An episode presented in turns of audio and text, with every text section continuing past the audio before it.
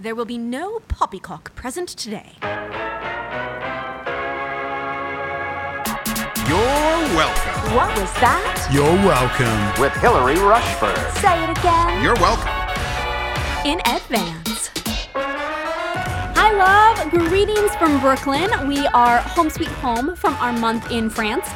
And today's episode is a little bit different format. Many of you sent in voice memos with questions or I had done a Q&A in my IG stories and there were all these questions that really fell into a few categories. So today and next week, I'm answering your questions on six topics in a two-part series starting today with how do you discover or narrow your passion? How do you get past fear to have confidence to pursue a new dream? And how do you start a business or a new life chapter? So, today's episode is more specifically for entrepreneurs and about small business or side hustle and passion projects. And I know that on the surface, that doesn't apply to everyone listening, but there are definitely nuggets of inspiration for you here as well. And then next week, the advice truly is only applicable to entrepreneurs, but I'm going to release an additional mini episode on one of the mottos I try to bring into my marriage that I don't think Jeremy actually knows, but he will when he listens. So, next week, there'll be something for everyone. So, question number one was all around narrowing or discovering your passion. Hi, Hilary. Uh, my question for you is about how you found your calling as a personal stylist. Uh, right now, I am trying to figure out my own career direction, and one of my main problems is I have interest in many things, but I'm not really sure which way to go and what to pursue. Other questions that came up on Instagram were Were you ever unclear of what your passion was? How do you stick to one thing? From Justine. Brittany asked, How did you discover your life purpose? Mercy said, How can you know exactly what is meant for you to do and be filled with joy? And Arwen said, I'm good at a lot of things. How do I figure out which to do without wasting time on a lot of stuff? So I have a couple perspectives on this. One phrase that I like to use a lot is to ask yourself, what is going to make me the most money, the fastest, the easiest, while bringing me the most joy? Uh, three of those questions were about money because that's the difference between a business and a hobby or a little side gig, a little passion project. Will it be profitable? Is a major part of the equation. And am I excited about it? Is equally important. Now, I want to say this is not the question I asked on day one. Personally, I wasn't choosing between businesses. When I look back, I was choosing between starting a business or going to graduate school and being a theater professor. For me, the idea of starting a business as a personal stylist came up through reading style blogs, having an organized closet, shopping on an actor's budget, taking a actor boyfriend shopping on a budget with $100 in 1 hour and putting together an outfit for him that he booked Gossip Girl in. So for me, I did know that this was the one idea that I had, and I wasn't torn between multiple things. I'll also say, though, when I first started out, I didn't feel like this is my life's work. This is my calling. This is my mission. I just started. I just started as a way to replace the miserable day jobs that I was doing, temping and catering and things that I loathed in between uh, auditions. And I did it to explore and consider another path, this idea of entrepreneurship, as opposed to the career path that I had thought for as long as I could remember was going to be my life getting an MFA and being a professor at a university. But this is more so the question that I asked when not too long into running my business as a personal stylist, I started to teach classes on entrepreneurship because I was getting about 50% of my questions were how do I start a business like yours, more so than specifically about style. And then over time, I started to focus. If you've been following Dean Street for a while, you'll notice we do much more. We have done much more on the entrepreneur side than on the style side.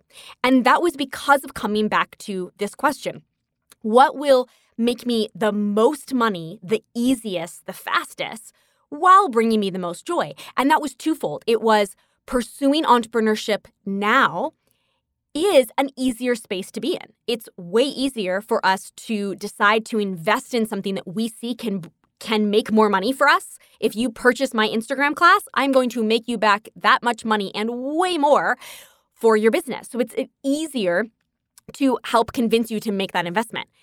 The same is actually true on the style side. If you purchase my style and stylability, you will 100% spend less on your closet and spend less money on clothes because of that investment, but it's a newer idea. The idea of thinking about personal development can be a harder sell. So it was the wiser financial decision and was also something that brought me joy. I loved talking about business. My business had blessed me so much. I loved the idea of helping other people with that. But ultimately, my broadest vision is on the style side, but I know that it is much more challenging to make money selling a book at $30 a book and um, that you aren't going to make money off of going on the Today Show or being in an article in Marie Claire magazine. Like those things in and of themselves aren't going to make you money. So I looked at the fact that I could pursue this one, not just revenue stream, but broader element of business by supporting entrepreneurs as a way to keep the business financially and fiscally growing to the point that then it could support us to go more into the style side. It also is the question that I asked when I stopped doing men's styling, uh, when I stopped doing wedding styling, when I didn't expand into gentlemen's branding. So when I say all of those things, there was multiple other ideas that I had when I first started my business or in the first few years of my business. I initially launched as a women's stylist, a men's stylist, and a wedding stylist. And ultimately, the wedding styling, no one even wanted for free. So obviously, that wasn't going to be something that made money uh, quickly, easily, or a large quantity of it. And ultimately, I had to decide between I didn't have to, but I saw that if I pursued both men's and women's styling, I ultimately was running two businesses, two Twitter accounts, two blogs, two email newsletters. And ultimately, what I believed would make me more money, easier, faster, while bringing me more joy was the women's side. So it did allow me to choose between those things though I didn't do that until I had started. Um, I also thought about doing gentlemen's branding, fun fact, but um, I had done a ton of online dating and seen a ton of horrible dating profiles. And I've just always had such a soft spot in my heart for what I call Sams socially awkward men.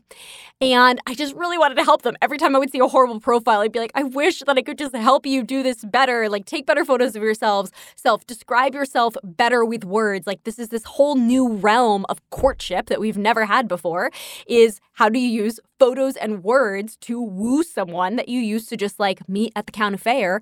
And, um, so I thought, like, okay, I could combine that with the styling. Like, I had this whole business um, idea. But I realized again, that was really a whole other business in and of itself. It needed different branding. Instead of being the sweet girl next door, I needed to be like the female James Bond. Like, and this whole other thing. And it was fun to daydream about that. But ultimately, when I came back to it, that's a way harder sell than Women in Style. And while it was fun to think about, it doesn't light my heart up as much as the women's styling. So, this isn't the question that I asked to simply begin, but it is the question that I ask and have asked over the years to narrow what I am, am pursuing and to pursue the right things along the way to make the bigger dream of having a profitable business, of making an impact somehow, be the reality. Another way that I like to think about this comes from one of my favorite books, Essentialism by Greg McKeown. I make all my students inside Elegant Excellence and our mastermind read this book. And he uh, asks these three questions What do I feel deeply inspired by? What am I particularly talented at? And what meets a significant need in the world? So I'm deeply inspired, I am uniquely talented, and there's a need in the market. That is a question that I asked when deciding between two business courses at one time. I was going to, I was being asked by my audience to create a course on Periscope. Some of you may remember Periscope was an app that existed. It was kind of the first, live stream video app before there was Facebook Live and Instagram Live. There was Periscope. And I was being asked by a lot of people it's gonna sound weird to say out loud, but who were like, You're the best person I follow on Periscope. Will you like teach us your ways, teach us how you're doing this, you're growing this big following. So that's what people were asking for. And then I also had this idea of elegant excellence, wanting to create something for fellow entrepreneurs of what I had been seeking. How can I do this in a more sustainable way? What is the work life balance? I don't want to be a hustler, but I am ambitious.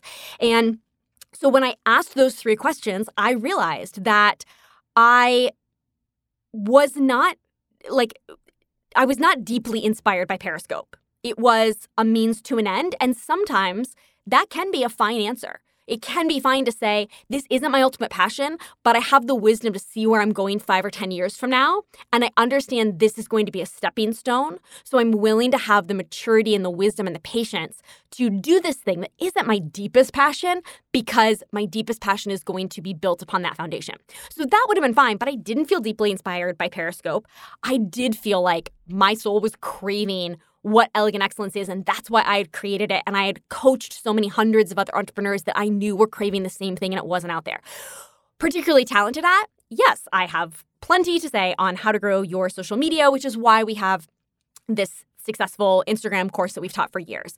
Um, but there's other people that could go out there and teach Periscope, and they did. Meanwhile, there weren't other people teaching elegant excellence. And what I had learned about elegant excellence took me years to cultivate and grow and continues to. Whereas Periscope ultimately was the same principles that are in my Instagram class. It's just a different platform. And so instead, what I did, sneak peek, is I refilmed my Instagram course um, to simply cover here's all the platforms, guys. Whatever new platform comes out, I'm teaching you how to do it. I'm teaching you what to look for rather than you got to come buy five different courses from me and we're going to do every single platform that's out there. Um, this also, in hindsight, oh, and sorry, and does it meet a significant need in the world? I knew other people would come up and create Periscope courses. I knew that what myself and my students were craving over the years was elegant excellence, and I didn't see that it was out there. So I was headed down the path of creating this Periscope course when I asked these three questions because I was reading Essentialism on an airplane. I don't remember where I was going. And when I wrote that out, it became so clear to me I should not be wasting my time on a Periscope course. Elegant excellence is what I want to do. And I am so grateful I made that decision because Periscope died.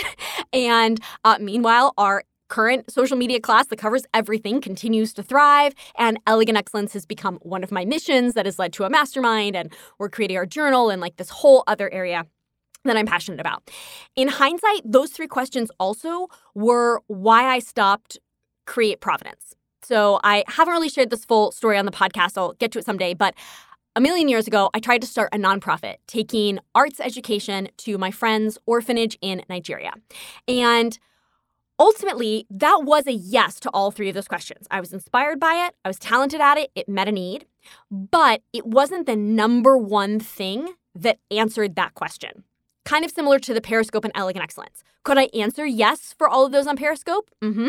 But I can answer it more for Elegant Excellence. And ultimately, running this nonprofit, it answered those questions, but not as much as pursuing theater. It wasn't my number one thing.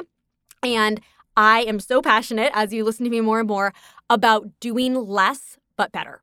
So I think when we ask these questions, you don't want to come back with, well, I had four different things I wanted to do in my business, and I, I answered yes to all of them.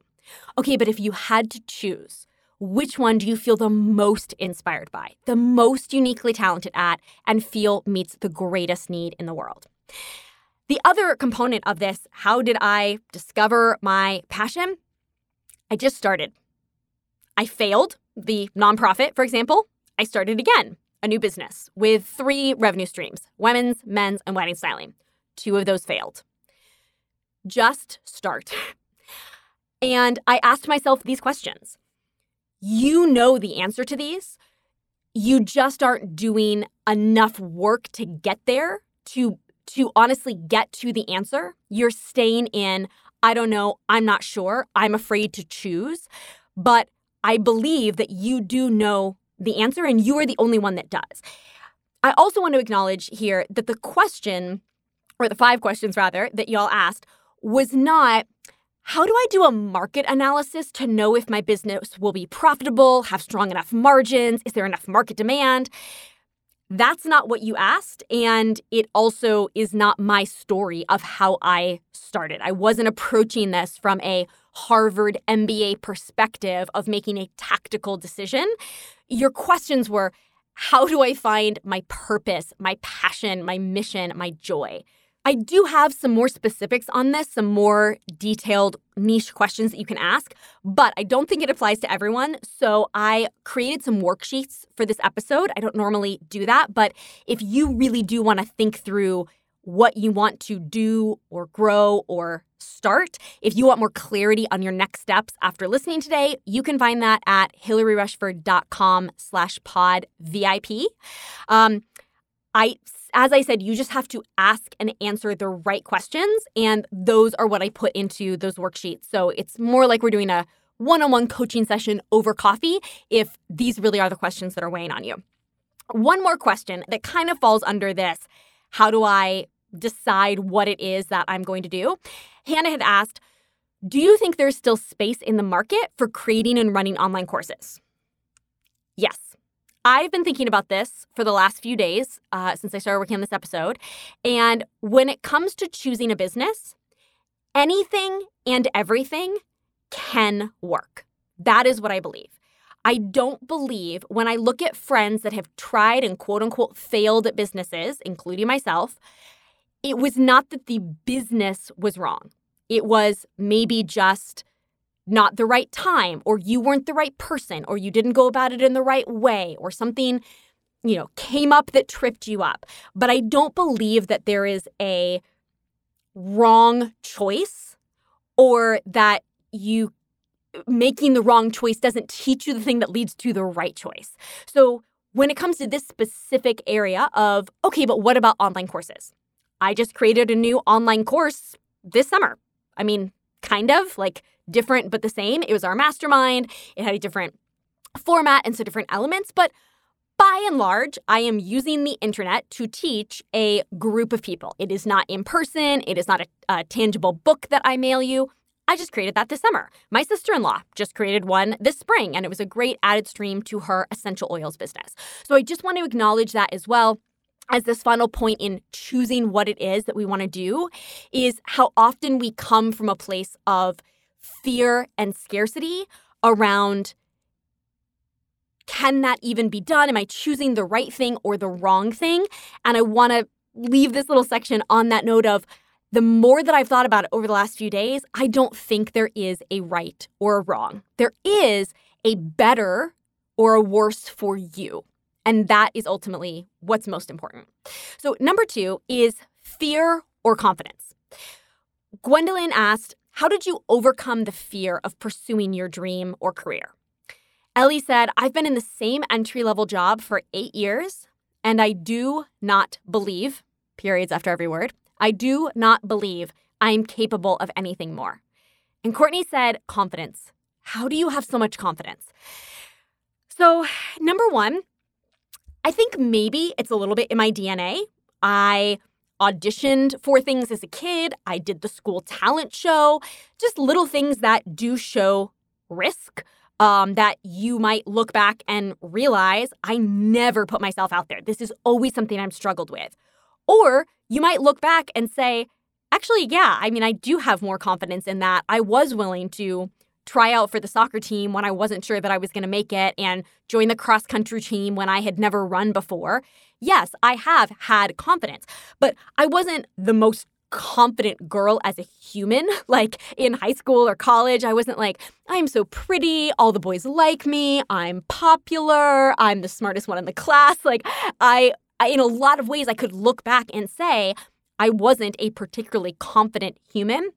But I think that oftentimes we can just give ourselves some blanket diagnosis like that. Like, well, I never thought I was going to be on the homecoming court or something. Yeah, I wasn't a super confident person. But actually look back and see, yeah, but did I take risks? Was I willing to go on a first date? Did I apply for big colleges? Was I, did I have those elements of, yeah, actually, I did have enough confidence to take some little risks. I think ultimately, we just have to want it badly enough. I knew that I wanted to perform, so I was willing to take the risk in elementary school, middle school, high school, college of auditioning and not getting it. And I didn't always get it, or I didn't always get the lead. I ran, guys, I ran for student government in elementary school, in middle school, in high school, and within my sorority in college. I was never elected. The girl who has 200,000 something Instagram followers who you might be looking at being like, but she's so popular and people just naturally like her. Like, guys, I was never elected. But there is something in me like, I know that I'm a leader. I know that I am organized. And so, gosh darn it, you are not going to elect me in elementary school, middle school, high school, or college. Well, you know what? I'm going to go build a multi million dollar business that I am the CEO of that no one had to vote on. Thank you very much. Like, you can look back at, man, look at all those failures, or you can look back at, what does that say about me? It says that I wanted to to be a leader and that I wasn't the most popular girl in the way that it mattered in those cases. But ultimately, building a multi-million dollar business isn't based on popularity. It's based on the the wisdom and the organization and the good ideas that is what I wanted to get into, you know, school politics for in the first place. So we have to want something badly enough that we are willing to go on a first date. I one of my uh, team members just we do a personal and professional win on our uh, weekly team calls. And she just shared that her win was she went on a date. She'd been in a long term relationship that ended, and this was her first date. And she's like, it wasn't great, but I feel like it's just about getting back out there, right? Like, yes, it is. You want love badly enough that you're willing to put yourself out there. You're willing to go through labor because you want the baby badly enough. So I talked about this in the episode on. Uh, daring to dream big, even though you might be disappointed, that I think you can choose to be the kind of person who dreams and takes risk. And the other element of that, you know, I, as I said, I wasn't always the most confident. And I even can see that in my business, that there was way more scarcity and insecurity my first few years or more in business. Like, if I got a negative comment on Instagram, if I got a negative email, I was a wreck for a day. Like, it would just, I would be in tears. I would be so upset. Then I went to, I was a wreck for a few hours. Then it became, I was really riled up about it for an hour. Now I literally, and I can say this because it's happened a, a couple times over the last few months, I'm like, meh. like it truly does not phase me. But it was not always like that. And I think that that comes from two things. One, I did the work on the inside. Kind of what elegant excellence, my journey in that is all about. The um the mental and emotional health. I did a lot of growing in that way to become someone that was less anxious, did have better perspective, does have more control over my thoughts. And I did the work on the outside, meaning experience. I think some people probably just are just have a lot of chutzpah and just think that, gosh darn it, they can do anything. I don't think that's most people. That's much more rare. I think most of us, the way that we have confidence, if you see me today as someone who has confidence, it's because I've been in business for eight years. I've done the work, and now I know that one negative comment or one negative email, I, I, I do great work in the world. People love what I put out there. That's actually not about me. You're just having a bad day. Like, no worries. I can see that. But in the beginning, when everything's so raw and you're a new parent of this business, you're like, oh my gosh, someone doesn't like me. I have negative feedback. Like, it feels so incredibly raw. But now I have enough authentic confidence because I have the experience to be like, whatevs, take a chill pill, not about me. Question number three was how to start. I don't know if it's the depression or just that I'm a chicken, but I am terrified. I haven't finished your course because I don't know where to start. I have many talents. I want to be out there and create a business that gives me pleasure and joy and and all those things, but I don't know where to start. Erica asked, I'm always looking for ways to build my sphere and market myself. Where do I start? Stephanie said, How did you start building clientele as a stylist? What were the first things you did? And Emily asked, Do you have any professional training in fashion or design? So, the way that I started, and the way I think most people should start, is beta clients or MVP, your minimum viable product. I think you have to try to see if something is going to work. Before you buy a thousand candles hoping you can sell them, how can you do a minimum viable product and make 10 or 100 and see if it takes off? Before you build an entire website and film a whole course, start off by doing free sessions with people that you already know to offer your service and see what their experience is, see how you feel about it, and then let build from there. You start with one candle or three candle options, not 20. But I think we start small to test and validate our idea. And the way that I did that as a stylist was using my real life friends and my Facebook friends. I'm not really on Facebook now, but I was then. So um, you start with your sphere. You don't worry about building up an audience. You just start with who is in your world. Some of my earliest style clients were people that were nowhere on my radar simply because I was sharing it on Facebook. I heard from some girl I did a freelance gig with one time, a guy I went to high school with. I mean, people just came out of the woodwork. People I didn't even remember that I was friends with on Facebook and would never have thought to reach out to and be like, hey, Steve, by any chance, are you looking for a personal stylist? Guy I haven't talked to in a decade. But there comes Steve seeing what I'm offering and being like, hey, could I hire you to come over and do this? So start small and start with the people that are in your world. And Mirna, choose. Go through the uh, the PDF that accompanies this uh, episode. Everything I said in step number one. Make a choice and just start. And then you'll learn as you go. You'll fail as you go. Remember the failures that I stated above. I did have another business in essence that failed. I had this nonprofit. I had three arms of my business, and two of them ultimately failed.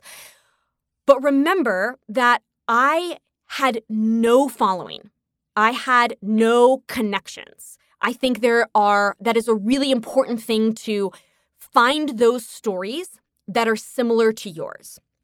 It is really easy to look at okay, well, that girl had it easier because her husband was a vice president of this big company, and so she had a ton of money. Or, well, of course, that girl's blog took off when she started it because she was already in the fashion world. So she got all of this press because she had worked for Teen Vogue, and that's like where all of her connections were. I had none of that. I had no friends that were doing this. I had I had spent zero time in the style world, the blogging world, the online world.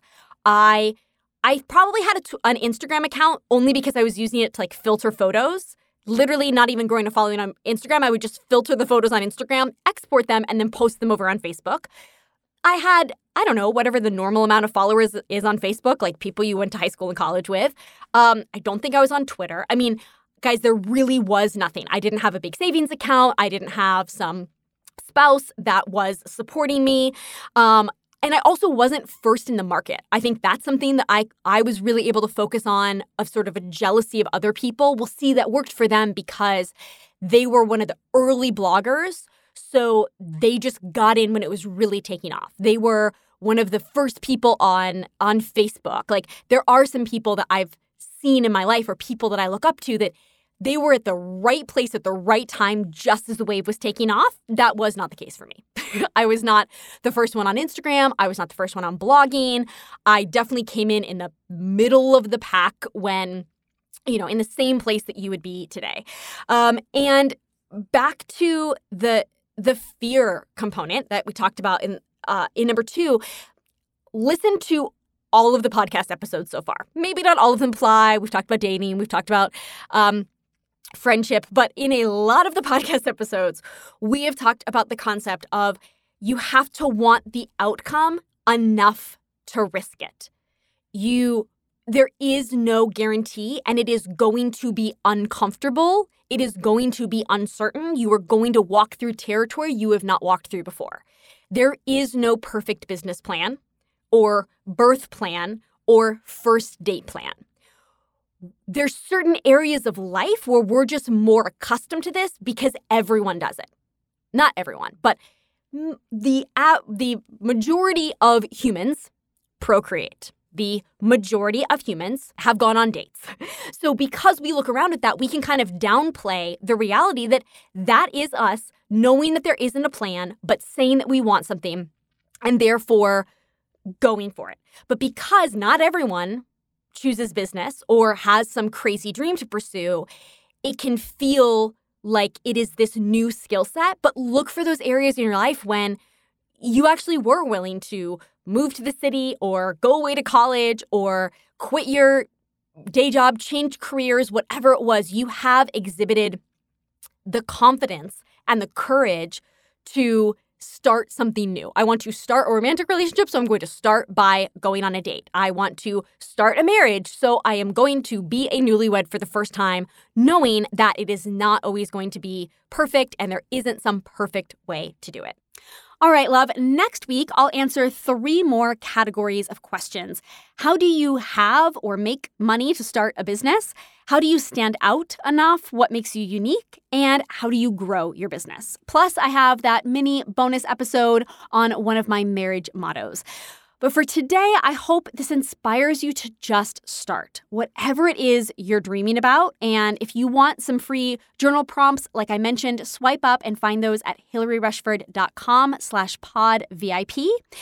For Jeremy lately, his new start has been learning photography, which was so fun while we were traveling. So, whatever it is that brings you joy, I hope you'll take the leap and start. I'll see you next week with grace and gumption. One more thing. Don't miss this. Before you go, love. P.S. Something I'm loving lately is a news podcast by the New York Times called The Daily. Since you obviously are a podcast listener, I thought it's something that I might mention to you. I have been struggling with the news the last couple of years. Um, I feel like there is so much sadness and negativity, but I don't like living totally in the dark. and so by listening to this podcast, I have learned about so many topics that I would not have otherwise. I find that when I traditionally go to my news app, I just feel bummed because of of the sad stories that are there. And when I listen to this, I feel encouraged and inspired and edified in whatever variety of topics there were. A fair amount are about American politics, which, as someone who used to love politics, Generation West Wing, I lately just find depressing, but a new episode comes out every day, so you can listen to ones that are more about the world or more niche topics like healthcare and Hollywood. So if you want something to talk about at a cocktail party or feel like you're more educated about something in the world, give it a listen. If you hate it, forget I said anything, but if you like it, you're welcome in advance. Oh, goodness, that's not all. Tell him one more thing, Hilary. PPS, if you're a fellow entrepreneur, I want to let you know not only have I left you the four part series on my biggest mistakes, lessons, and resources behind the scenes in marketing, operations, finance, and leadership over the last eight years, which you can find at hilaryrushford.com slash tech or swipe up for the link. There are lots of really vulnerable stories that I'm sharing in there that I have not before. But this week, I'm adding something else in addition and hosting an encore of my most popular Double Your Instagram Following workshop, which was newly updated this spring, and only a small group of folks have gotten to attend so far. So I'm offering it for a few days only at hilaryrushford.com slash free. Because I don't know about you, but come the end of August, playing on Instagram and getting creative in my marketing and what I'm producing in the world and daydreaming about my audience and how I can use photo and video and color and storytelling to better connect, that is exactly the kind of quote unquote work that I want to be doing by the pool as I soak up every last minute of summer. So, therefore, I wanted to offer it to you right now in hopes that you might be able to get some quote unquote work done for your business while still enjoying the last of your summer. So, swipe up for the link and join us there.